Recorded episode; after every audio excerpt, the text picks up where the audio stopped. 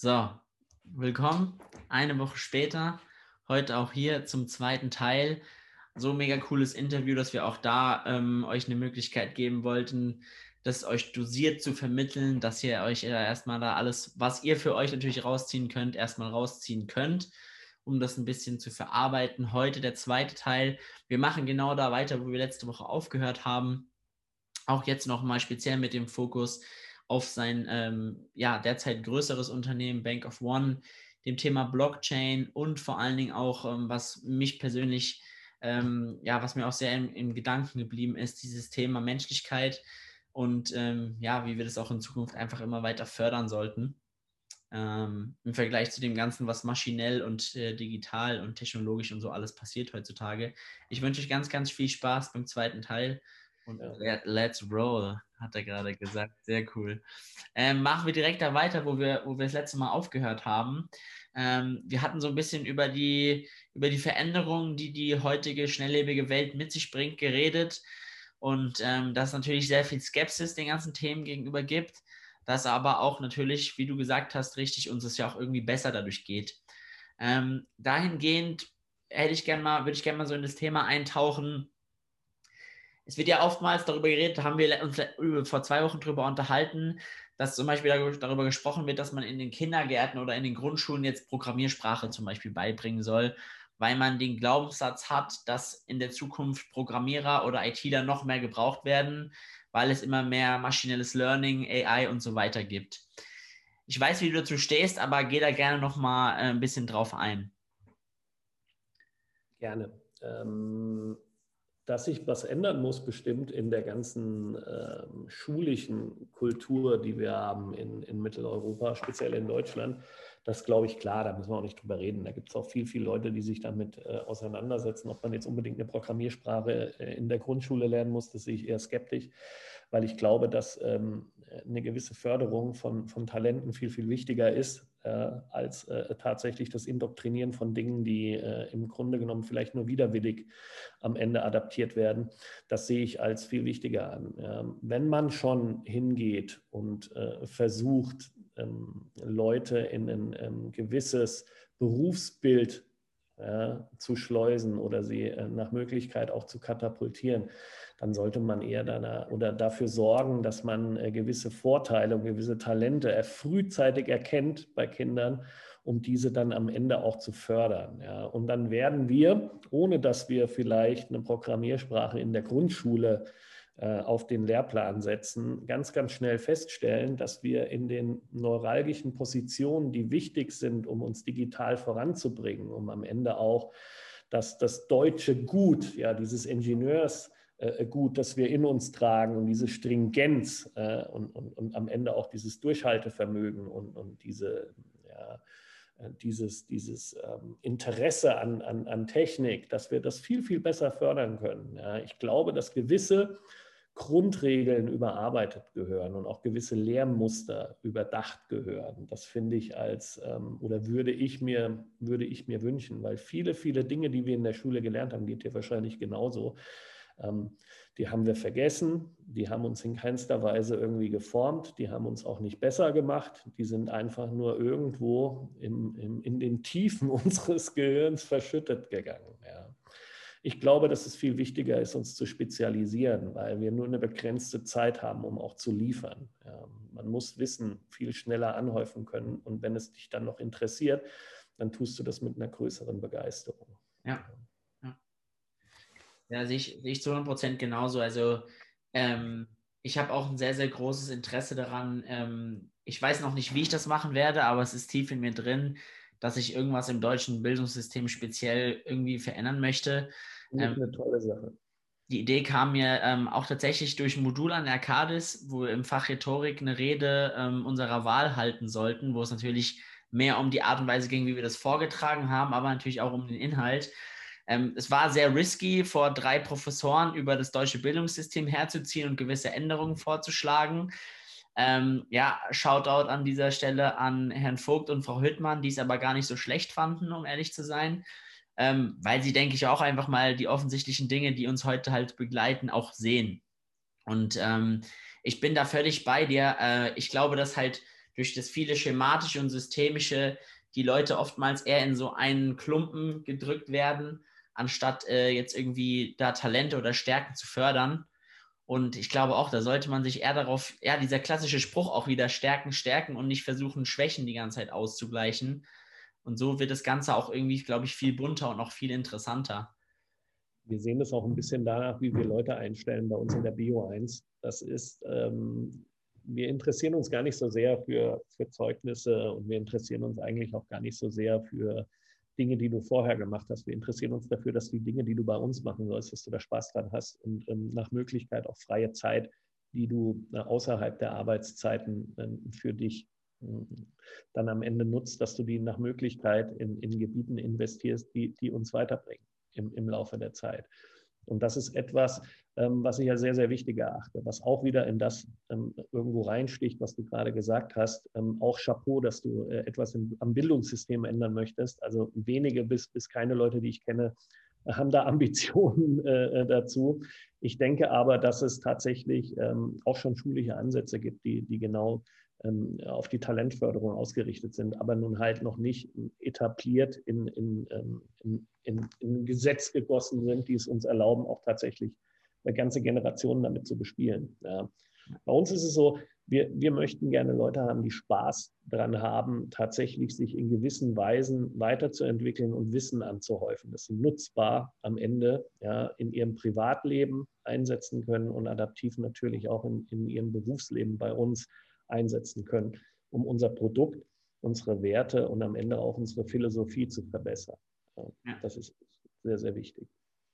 Ja, ja, finde ich sehr erfrischend, weil also ich glaube, wie gesagt, einfach, wenn man, meine Idee war zum Beispiel auch, dass man halt, egal wie absurd die Idee ist, die man vielleicht in der fünften Klasse mit neun oder zehn Jahren hat, aber dass man zumindest den Schülern mal als ersten Schritt das Gefühl gibt, dass ihre Ideen auch durchaus Sinn haben. Weil ich, ich meine, bei mir ist jetzt noch nicht so lange her, dass ich Abi gemacht habe und auch dieses Ganze, was, was davor kam, ja, man hat oftmals die absurdesten Ideen und als Kind spricht man das auch aus, weil man noch nicht das hat, was viele Erwachsene zurückhält, aber die werden halt teilweise wie äh, mit so einem, mit so einer Abrissbirne halt einfach zerschmettert, weil es halt oftmals irgendwie nicht so in diese Systemidee passt.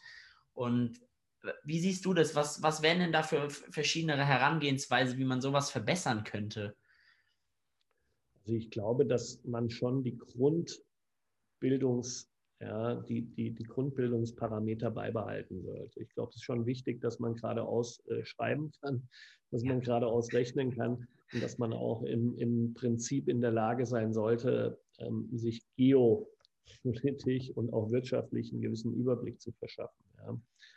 Und am Ende auch, ähm, dass es wichtig ist, dass das über einen längeren Zeitraum, ja, also ich finde auch, was möchte ich damit sagen? Ich glaube, dass dass zehn Jahre das schon angemessen. Ich glaube aber, dass die Förderung ja, für einzelne Fächer ähm, zu gering ist und dass am Ende dort einfach auch viel, viel früher ja, mit Organisationen und auch mit Unternehmen zusammengearbeitet werden kann, die in der Lage sind, auch aufgrund ihrer Historie und aufgrund ihrer Herangehensweisen ja, am, am Markt einfach viel, viel besser zu beurteilen, ob jemand talentiert für einen gewissen Bereich ist oder nicht.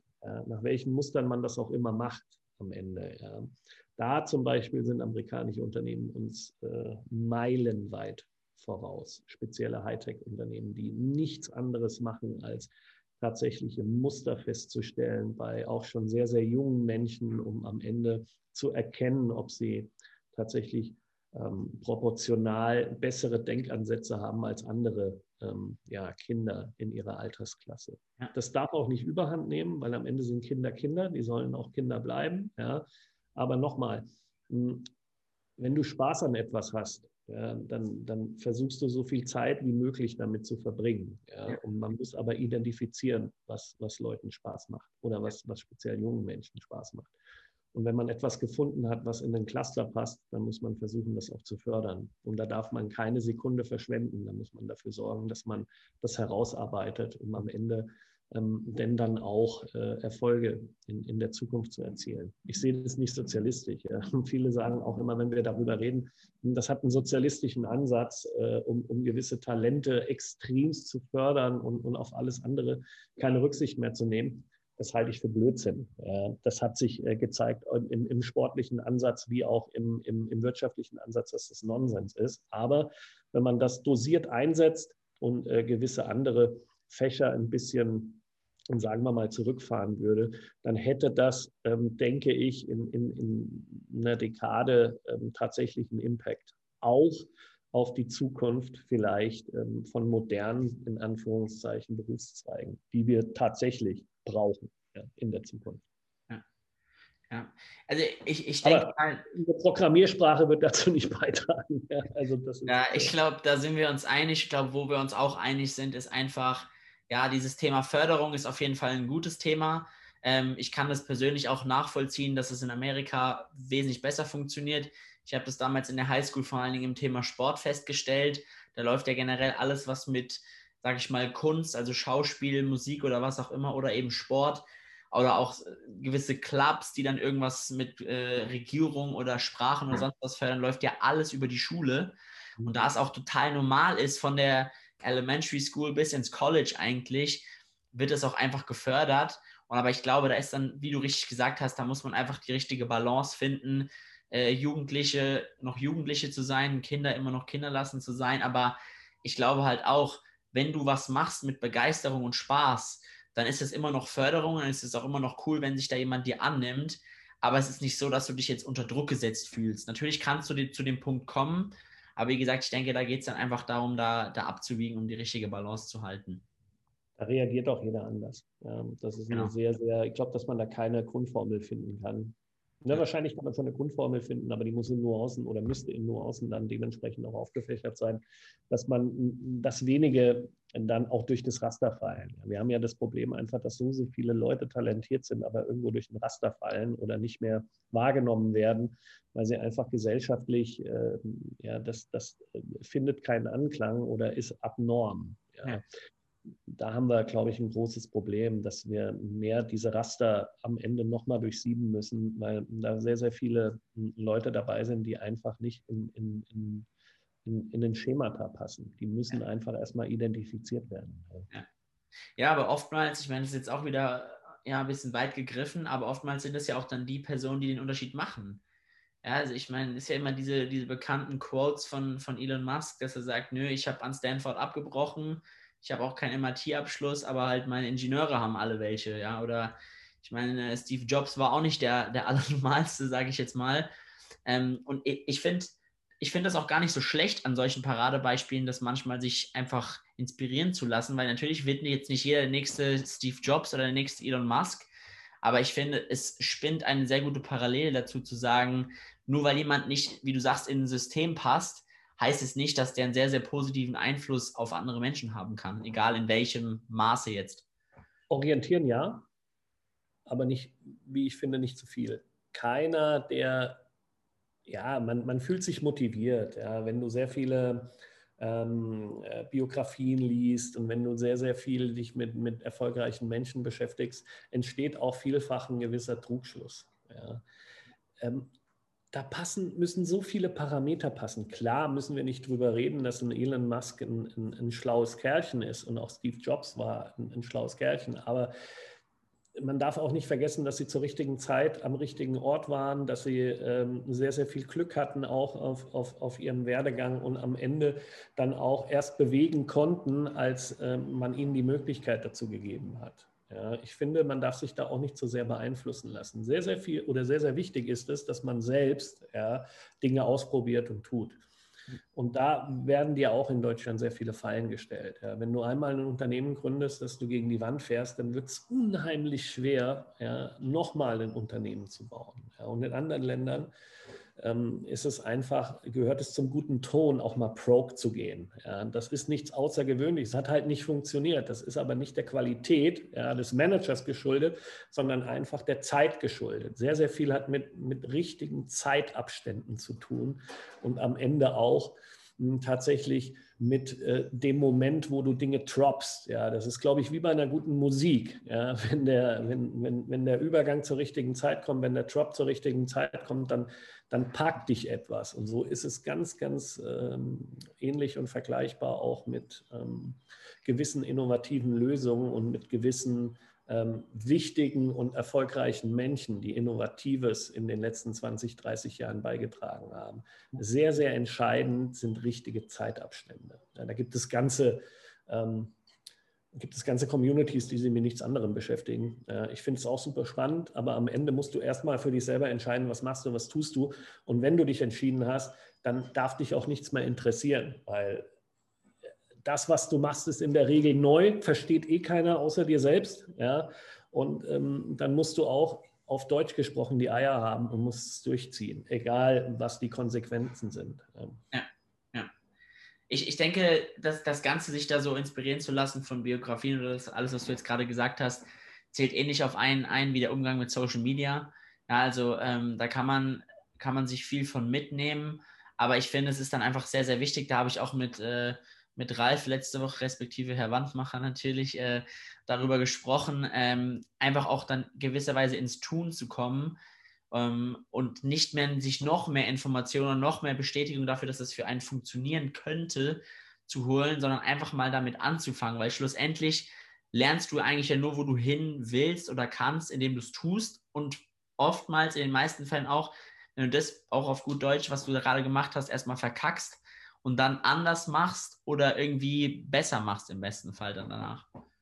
Ein ganz guter Tipp ist, ist besser nicht zu verkacken. Ja? Das ist ein, ein, ein sehr guter Tipp. Ja? Der, den gibt es meistens umsonst. Ja? Den erklärt dir auch jeder. Aber ähm, die, die Schulterklopferei hört auf, wenn du es denn dann verkackt hast. Ja? Dann hat, haben wenig bis keine eine, eine Meinung dazu. Da stehst du dann auch wieder alleine da, wie mit, dem, wie mit der Ideenfindung. Ja. Spielt alles keine Rolle. Leon, ich glaube, ähm, wir brauchen mehr Leute, die einfach machen. Ja. Und da ja. sind wir wieder dabei. Es ist, es ist schon entscheidend, Grundparameter zu wissen. Ja. Aber wir befinden uns in der Lerngesellschaft. Ich kann heute mit dem Wissen, das ich mir alleine nur aus dem Internet besorgen kann, alles, was ich möchte, in irgendeiner Form mir aneignen. Ja. Und da muss ich dann auch wieder hin. Da sind wir wieder bei dem Stichwort, ähm, ich habe nur eine gewisse Anzahl an Stunden, ich kann nur eine gewisse Anzahl an Informationen aufnehmen und ich muss versuchen, ja, wenn ich denn für mich selber entschieden habe, dass ich was ändern will oder was verbessern will oder, äh, oder ich möchte gründen, wie auch immer, ja, lassen wir mal Entrepreneurship weg. Ja. Ich will einfach was machen. So. Dann ähm, versuch so schnell als möglich Informationen zu clustern. Ja. Versuch auch so schnell als möglich äh, am Ende, wie das beim maschinellen Lernen ist, so ist das hier auch nichts anderes, äh, gewisse Wegpunkte für dich abzufedern, wo du genau weißt, nein, da möchte ich nicht hin, das funktioniert nicht. Und das kannst du nur, das Trial and Error, ja, wie, wie in allen anderen Funktionen auch. Du musst es einfach machen, weil wenn du es nicht gemacht hast, kannst du nicht drüber reden. Es gibt viele Leute, die reden über Dinge, die sie nie gemacht haben. Genau, da sind wir ja auch wieder genau bei dem Thema, wo wir vorhin waren. Ähm, also ich, ich, ich stimme dir zu hundert Prozent zu. Ähm, ich denke mal, äh, genau, genau darum geht es auch. Ähm, also ich finde es ich find's sehr interessant. Wir haben jetzt schon sehr, sehr viele Dinge äh, abgedeckt, äh, durch ein, wie so ein Labyrinth, wo wir, wo wir jetzt gegangen sind. Ähm, schlussendlich jetzt aus dem Ganzen, ähm, wir haben jetzt viel über Mentalität gesprochen, wir haben jetzt viel über Einstellungen geredet, über die Start-up-Kultur im Allgemeinen äh, in Deutschland und der Welt. Wo ich jetzt gerne zum Schluss nochmal drauf eingehen würde, wäre jetzt im Moment dein aktuell größtes Baby, wo ich auch mit äh, ja, Ralf letzte Woche, vorletzte Woche schon mal drüber gesprochen hatte. Ähm, Was, was macht ihr bei Bank of One? Was ist der Hintergrund? Wie kam es dazu und wie soll es da in der Zukunft weitergehen? Okay, ja. Ähm, B O eins steht tatsächlich für Bank of One. Das ist richtig. Angefangen haben wir mal vor zwei Jahren mit der Überlegung, ähm, dass wir eine Bank gründen wollten, die, die allen Menschen gehört. Ja, mittlerweile okay. sind wir auf dem Trichter, dass wir sagen, äh, Bank of One ist im Grunde genommen Ähm, nichts anderes als äh, eine, eine ganz große Bank, die es jedem erlaubt, seine eigene Bank zu sein. Ähm, das hört sich jetzt auch wieder sehr eigentlich hört es sich idiotisch an, weil das gegen alles spricht, was man so tatsächlich auch erwartet und was man machen würde.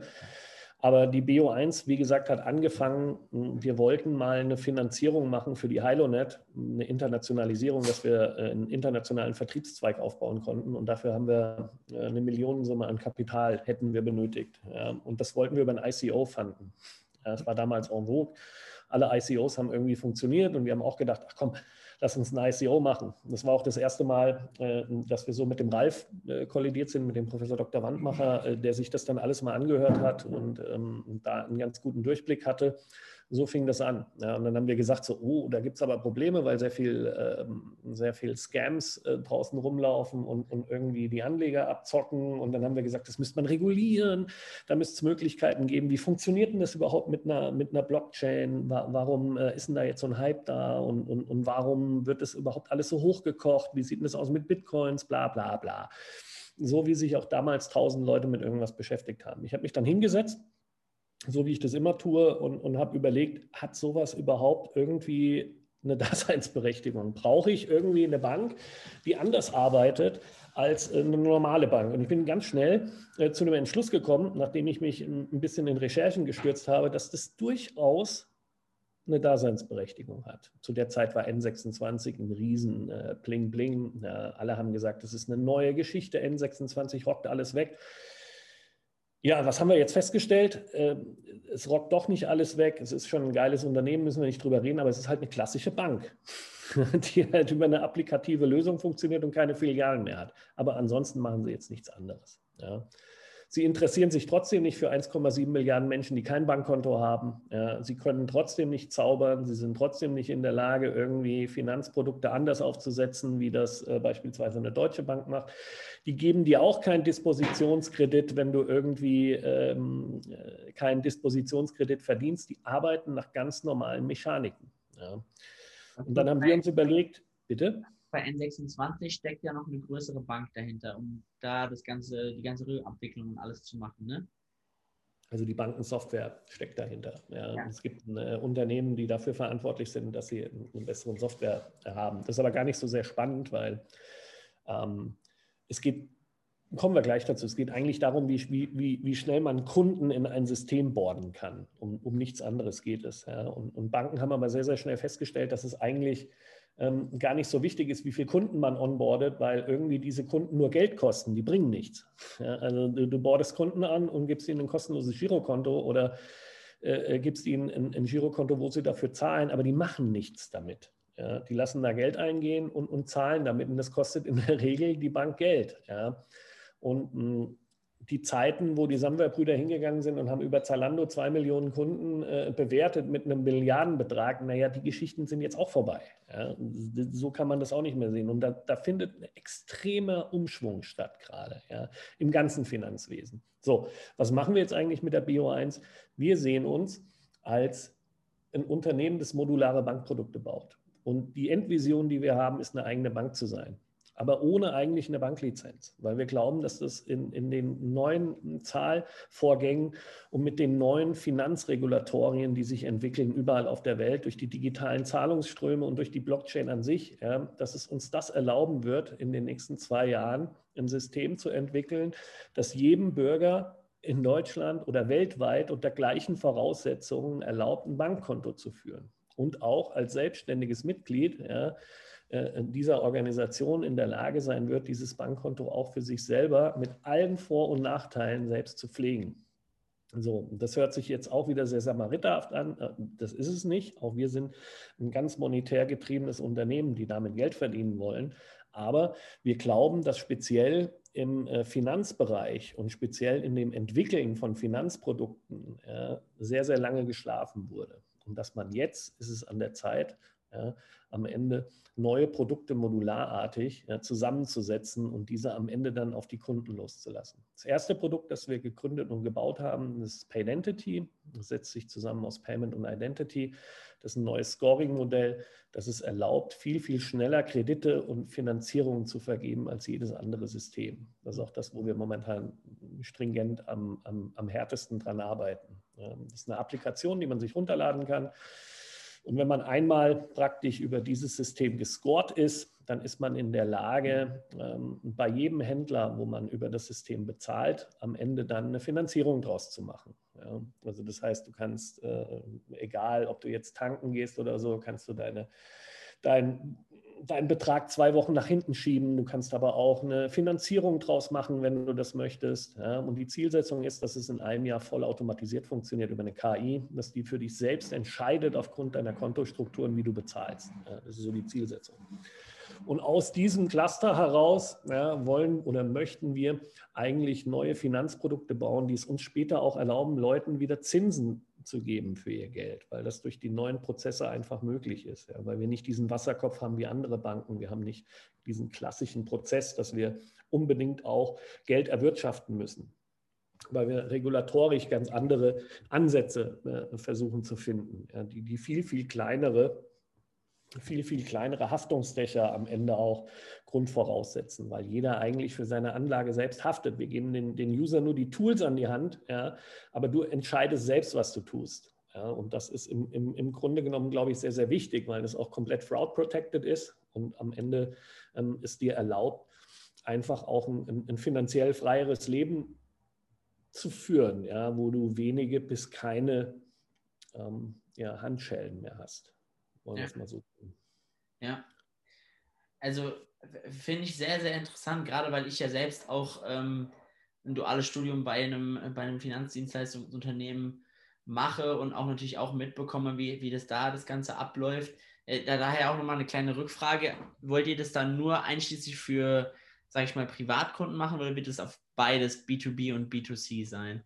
Das ist B zwei B und B zwei C. Wir entwickeln gerade ein duales Produkt. Wir entwickeln eine ganze Wir entwickeln nicht, wir setzen eine Salesforce-Lösung gerade auf, eine, eine, eine kombinierte Salesforce-Lösung, die, die es uns erlaubt, Finanzvertriebe und auch B zwei B-Cluster an dieses System anzuschließen, um, um auch diese Dienstleistung speziell für Paydentity besser verbieten zu können. Ja. Und die Vorteile, die eigentlich durch, durch dieses System entstehen, diese auch tatsächlich ähm, ja, B zwei B-Unternehmen dann auch zuteil werden zu lassen. Ja, ja. Klar.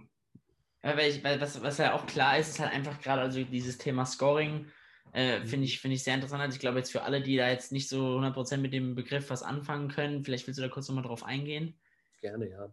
Also jeder Kapital, jede Kapitalentscheidung ähm, in Deutschland, in Europa, weltweit unterliegt immer einem Scoring. Das heißt, wenn du Geld haben möchtest, das du dir leihst von einer Bank, dann durchleuchten die dich. Die wollen wissen, ähm, ob du das zurückzahlen kannst, ob du in der Vergangenheit deine Rechnungen bezahlt hast, ob du ähm, am Ende mh, tatsächlich genügend Geld monatlich nach Hause bringst, um, um die Raten zahlen zu können für den Kredit. Ja, da gibt es klassisch zwei Scorer in Deutschland. Das ist einmal die Schufa, äh, die scored.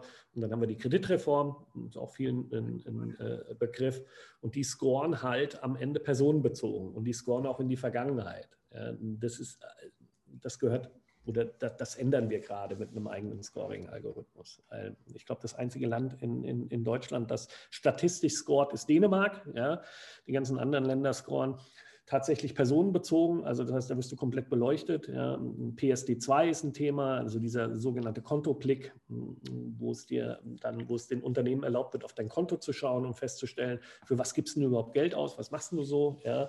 Und da wird daraus wieder eine Statistik erstellt und dann wird dann wieder errechnet, wie hoch ist die Wahrscheinlichkeit, die Ausfallwahrscheinlichkeit von, von Liquidität und so weiter und so weiter. Und dann werden diese Kredite wieder gehatcht. Also das heißt, die werden wieder an andere beliehen und somit wird Geld verdient. Ein Riesenmarkt. Ja. eins Komma acht Billionen Euro an Krediten alleine in, in Deutschland jährlich. Das ist eine unvorstellbare Summe. eintausendachthundertsiebenundzwanzig Milliarden sind es, glaube ich, um, um genau zu sein. Völlig sick. Ja. Also das ist das einzige Geschäft momentan, an dem Banken tatsächlich noch Geld verdienen. Geld zu verleihen. Ja. Alles andere funktioniert nicht so gut. Ja, finde ich sehr interessant, weil oftmals dann ja auch gerade jetzt in der B zwei B, ähm, B zwei B-Sparte, sage ich mal, ist ja, sind ja auch dann, denke ich mal, die Kundenbedürfnisse nochmal komplett unterschiedlich, je nach der Größe des Unternehmens selbst, wo ja die meisten kleineren Unternehmen, da sind natürlich sehr schnelle Online-Lösungen, äh, wo, wo es schnell einen Kredit oder irgendeine Finanzierung gibt, sehr attraktiv, während die größeren Unternehmen, kommt natürlich auch darauf an, bei welchem Finanzdienstleister sie sind, aber dann eher noch ein bisschen mehr persönliche Beratung um mehr Vertrauen, weil es vielleicht auch um mehr Geld geht. Da finde ich es wirklich sehr, sehr interessant, dass sie dann da so eine äh, ganzheitliche Lösung anbietet, wo ja, denke ich mal, dann auch beides irgendwie äh, mit abgedeckt werden kann. Ja, aber das ist ja nur, das ist ja nur fair. Ähm, ja, sehe ich auch so auf jeden Fall. Wenn wir zurückgehen wieder und wir betrachten das Rückgrat der deutschen Wirtschaft, ja, den K M U, worüber wir sinniert haben und versucht haben, da irgendwie ähm, eine, eine Stringenz zu erzielen, dann ist es eigentlich nur fair zu sagen, also pass auf, wir gehen hin und wir versuchen auch K M Us irgendwo mit diesen Krediten dann auszuhelfen oder die zu bespielen, wobei das ein sehr, sehr, oder es ist ein komplizierteres Geschäft einfach. Ja. Also das B zwei B Kreditgeschäft ist ein, ein komplizierteres Geschäft. Das ist aber ein Geschäft momentan, wo viele, viele Unternehmen ein wahnsinniges Wachstumspotenzial sehen im Finanzsektor. Das ist am Ende noch etwas, wo auch Scoring-Algorithmen nicht so gut funktionieren, wo man eigentlich auf Statistiken, äh, auf statistische Grundlagen Wert legen muss, wo tatsächlich Watson-Technologie ähm, äh, genutzt wird, auch um, um festzustellen, wie teilweise mh, ja, gewisse Parameter zu dieser Uhrzeit zusammentreffen. Das ist ganz, ganz interessant, was da mittlerweile alles ähm, ja, zu Rate gezogen wird. Aber am Ende des Tages ist es immer entscheidend, ja, dass du eine Geschwindigkeit erzielst. Wir legen sehr, sehr großen Wert auf, auf Geschwindigkeiten. Wo andere fünfundvierzig Minuten für eine Kreditzusage benötigen, das möchten wir in äh, einer Minute erledigen. Ja. Ja. Ja. Genau, genau, genau das. Und ich glaube, das ist halt auch einfach das, was einfach in die Zeit passt. Also ich meine jetzt klar, durch Corona noch mal mehr, ja, also jetzt die ganzen ähm, Investitionszurückhaltungen, die ganzen Leute, äh, ganzen Unternehmen, die, die insolvent gehen oder halt einfach gewisse Probleme haben, liegt ja alles auf der Hand. Also ich denke, aktueller denn je, ähm, auf jeden Fall super interessant. Also auch, was wir jetzt bisher alles für Themen abgedeckt haben, ich bin mega happy. Als allerletztes für heute würde ich gerne noch mal kurz auf das Thema Blockchain angehen. Wir haben da, ähm, ich habe da wie gesagt mit dem, mit dem Ralf, mit dem Herr, Herr Wandmacher da mal drüber gesprochen auch. Was bedeutet für dich, das heißt nicht, was bedeutet Blockchain für dich, aber was gibt es für dich jetzt bei eurem Unternehmen, aber auch generell gesprochen in, diesem, in dieser Industrie in, in Zukunft für Möglichkeiten, grob gesagt? Blockchain wird vielfach missverstanden. Ja, viele denken, Blockchain hat was mit Bitcoin zu tun oder Bitcoin hat was mit Blockchain zu tun. Das stimmt eigentlich, aber wenn wir uns klassisch eine Blockchain anschauen, was das ist, dann ist es nichts anderes als eigentlich eine auf viele Systeme verteilte öffentliche Datenbank. Okay? Ja. Also nichts, was es nicht schon gab, aber wie es jetzt eingesetzt wird. Äh, beim Bitcoin beispielsweise wird diese Datenbank genutzt, um, um Geldtransaktionen zu verwalten, äh, als, als Beispiel. Ja? Und Chain, also diese Kette, wenn man das übersetzt, eigentlich, ähm, das soll diese, diese Transaktion in chronologischer Reihenfolge eigentlich, äh, soll da hinzugefügt werden in, in äh, diesem Moment. Das, das Tolle an der Blockchain ist, dass, dass du in der Lage bist, ja, viele, viele Anfragen auf viele unterschiedliche Systeme zu verteilen, um so auch ähm, zu verifizieren, dass etwas tatsächlich stattgefunden hat. Ja. Weil wenn du heute eine normale Datenbank hast, auch im P S P, also Payment-Bereich, äh, wo du ähm, gewisse Transaktionen äh, verifizieren musst, dann wird das klassisch nach einem einzigen, über ein einziges System abgebildet. Okay? Und in der, oder auf Blockchain-Basis ist es so, dass die Transaktion von vielen, vielen Rechnern verifiziert wird. Also das heißt, dass ähm, viele, viele Rechner erstmal zustimmen müssen und sagen müssen, ja genau, das ist so, um dann am Ende auch ja, eine, eine tatsächliche Verifizierung zu haben, dass das stattgefunden hat. So. Und wir nutzen die Blockchain hauptsächlich, um genau diese Transaktionen und am Ende auch diese Datenbanken ja, auf viele Schultern zu verteilen, um so ja, am Ende A, eine Fraud Protection zu erzielen. Also das heißt, dass man da nicht mehr Schmuh betreiben kann. Also man wird in, in der Regel ist das nicht hackbar. Ja. Da werden jetzt auch wieder welche sagen, es ist hackbar, ja, aber bleiben wir mal einfach beim, beim Thema. Es wäre jetzt nicht angreifbar in dieser Form und es erlaubt es uns einfach, Blockchain-Technologie einzusetzen, um unsere Datenbanken zu frisieren, unsere Datenbanken so hinzustellen, dass sie eine moderne Technologiebrücke bilden eigentlich zu bestehenden Systemen. Ja. Und das ist eine der größten disruptiven Leistungen ja, der letzten würde ich sagen, fünfzehn, zwanzig Jahre. Das ist jetzt noch nicht zu erkennen, was eine Blockchain eigentlich bietet, aber so viele Bereiche werden durch Blockchain-Technologie gerade beeinflusst, ja, und das hat nur Mühe mit irgendwelchen Kryptowährungen zu tun. Ja. Also in den unterschiedlichsten Bereichen kommt Blockchain-Technologie zum Einsatz und verbessert einfach bestehende Datenbanksysteme. Das ist ein Swing, den wir da erzielen, der auch in den nächsten fünf bis zehn Jahren zum Tragen kommen wird, der, glaube ich, speziell in der Finanzindustrie so gut wie alles in Frage stellen wird und alles verändern wird. Ja, der Prozesse verschlankt, der gewisse Prozesse einfach transparenter erscheinen lässt, schneller verifizierbar macht und am Ende des Tages so auch eine gewisse, ja, Fairness in diese ganzen Geschichten bringen kann. Ja. Ja, ich, ich finde es total spannend. Ähm, ich, wie gesagt, ich habe mich jetzt angefangen, damit mal ein bisschen auseinanderzusetzen. Natürlich auch durch die beiden Podcasts mit euch hat man natürlich einen sehr, sehr coolen Einblick nochmal aus der Richtung. Ähm, ich glaube, es ist ein sehr, sehr komplexes Thema, ähm, wo man, sage ich mal, wenn das einen interessiert, sich mit Sicherheit viel auseinandersetzen kann, um zu gucken, okay, wie funktioniert das? Aber ähm, der Ralf hat das vor zwei Wochen so cool gesagt, man muss das eigentlich gar nicht unbedingt verstehen, sondern man kann auch einfach, sage ich mal, genießen oder annehmen, was es für einen tun kann, wie man es nutzen kann. Finde ich auch einen sehr interessanten Ansatz. Ähm, die Ansätze vom Ralf sind grundsätzlich interessant, das muss man dazu sagen.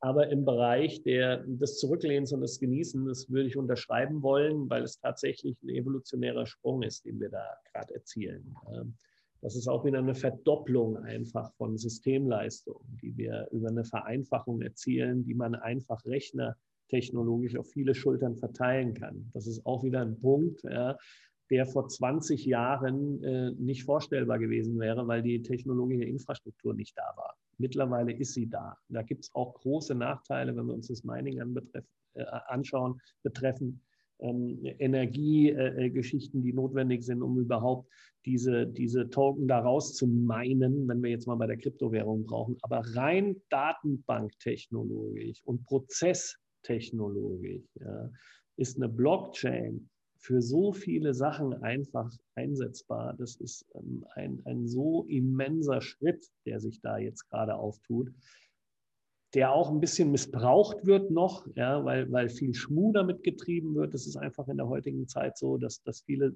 Dinge äh, in, in eine falsche Richtung einfach äh, remoted werden. Aber dieser Grundgedanke einer, einer Blockchain und, und die Einsatzmöglichkeiten, das wird vieles, vieles verändern. Auch viele Dinge, an die ich gar nicht denke. Da werden viele Leute wieder kommen hoffentlich und werden äh, ihre eigenen Ideen entwickeln und werden Dinge auf die Beine stellen, wo ich sage, wow, ja. Aber für uns war das ein Geschenk, ja, weil durch die Pandemie einfach die B O eins ähm, so einen Aufschwung bekommen hat, den wir uns nie hätten vorstellen können. Das muss man auch so sagen. Ja, ja, ich denke, wie viel... Schlimm, dass für andere äh, ist, so ein Glücksfall fast schon war das für die B O eins, weil, weil viele Dinge einfach, die wir vor zwei Jahren erzählt haben, jetzt Realität sind. Und, und viele Leute sagen, was ihr vor zwei Jahren erzählt habt, das haben wir nicht so verstanden, aber was wir verstehen, es funktioniert heute. Und das ist etwas, was ja, uns einfach wahnsinnig, wahnsinnig hilft. Ja. Ja. Ja, ich denke, das ist halt auch einer der Hauptbestandteile, dass diese Pandemie, natürlich brauchen wir nicht lange drüber reden, oder haben wir auch schon oft drüber geredet, viele Dinge einfach beschleunigt hat. Gerade in Sachen Digitalisierung oder innovative Technologien, da trefft ihr ja genau auch mit dem anderen Unternehmen genau rein. Ähm, jetzt ist das eine halt ein bisschen äh, angehoben worden dadurch und das andere ein bisschen ausgebremst. Nichtsdestotrotz, ähm, ich finde das super, super spannend. Ähm, vielen Dank für deinen ganzen Input und deine Zeit. Ähm, ich würde ganz gerne jetzt komplett zum Schluss nochmal auf was eingehen, wo wir vor, vor zwei Wochen äh, mal drüber gesprochen hatten, wo wir vorhin auch mal kurz angeschnitten haben. Wir hatten über dieses Thema gesprochen, was man in der Schule lernen soll mit äh, Python oder was weiß ich als Programmiersprache. Da hattest du eine sehr, sehr coole Sache gesagt, die mir im Kopf geblieben ist, und zwar, dass man eher die Menschlichkeit und, sage ich mal, die zwischenmenschlichen Skills, die auch Maschinen gar nicht ersetzen können, eher noch fördern sollte, anstatt jetzt irgendwas sich anzulernen, was als allererstes eher von den Maschinen noch übernommen werden wird. Geh da gerne nochmal als, als Schlusswort drauf ein. Und, ähm, äh, grundsätzlich ist es so, dass Maschinen nur das erstmal lernen können, momentan noch, was wir ihnen dann auch vorgeben. Ja, also es ist momentan noch nicht möglich, ähm, strukturelle Denkansätze durch eine Maschine tatsächlich ähm, erledigen zu lassen. Es wird auch noch eine, eine gehörige Zeit so bleiben. Ja. Es sei denn, wir kommen im, im Quantencomputerbereich einfach schnell weiter. Aber ähm, das ist richtig, was du sagst. Ich glaube, dass speziell, wenn du gründen möchtest und wenn du am Ende etwas verändern möchtest, dass soziale Skills durch nichts zu ersetzen sind. Ich glaube, die Zwischenmenschlichkeit, die jetzt auch durch Corona auf der Strecke geblieben ist, das ist etwas, das ist so ein warmer Mantel, der von vielen irgendwo unterschätzt wird. Das hat mit Mitarbeiterführung zu tun, das hat am Ende mit Motivationsfähigkeiten zu tun und das hat etwas damit zu tun, was eine Blockchain nicht liefern kann, ja, Verständnis für gewisse komplexe menschliche Zusammenhänge, sei es Tragödien, die passieren, sei es große Glücksfälle, ja, die passieren. Und am Ende braucht es dazu immer noch einen Mensch, der das bewertet und am Ende, ja, seine Leute, sein Team, seine Freunde, ja, ich sehe das nicht nur im, im beruflichen Zweig so, ja, anleitend, ja, durch diese Zeiten begleiten kann, im positiven wie im negativen Sinne. Und das ist auch etwas, was bei all der Geschichte, dass wir sagen, wir wollen alle Geld verdienen, wir wollen erfolgreich sein, wir wollen äh, ein großes Haus, wir wollen äh, ein, ein schnelles Auto fahren. Das ist etwas, was durch nichts zu ersetzen ist. Und wenn wir in der Lage sind, das mehr nach draußen zu tragen und unsere Mitmenschen äh, bei dem zu unterstützen, was, glaube ich, in der Zukunft wichtig ist oder was sie bewegt, dann haben wir einen großen Teil dazu beigetragen, dass wir in der Lage sind, tatsächlich diese Menschlichkeit, die wir in uns tragen, auch pubertär weiterzugeben. Das bleibt momentan ein bisschen auf der Strecke bei der ganzen Digitalisierung und bei dem, wie wir uns durch die Welt bewegen. Ja, das, das möchte ich schon, finde ich, mehr sehen und da lege ich auch sehr großen Wert drauf. Ja. Ich habe dem nichts hinzuzufügen. Mega geiles Schlusswort. Ich danke dir, wie gesagt, nochmal sehr. Ich gehe auch ganz fest davon aus, wenn du das möchtest, dass das auf jeden Fall nicht das letzte Gespräch war, dass wir generell hoffentlich sowieso nicht, aber vor allen Dingen hier auf dem Podcast äh, geführt haben. Ähm, ja, dir ein wunderschönes Wochenende und danke für deine Zeit. Leon, herzlichen Dank. Äh, hat sehr, sehr viel Spaß gemacht. Ja, vielen Dank.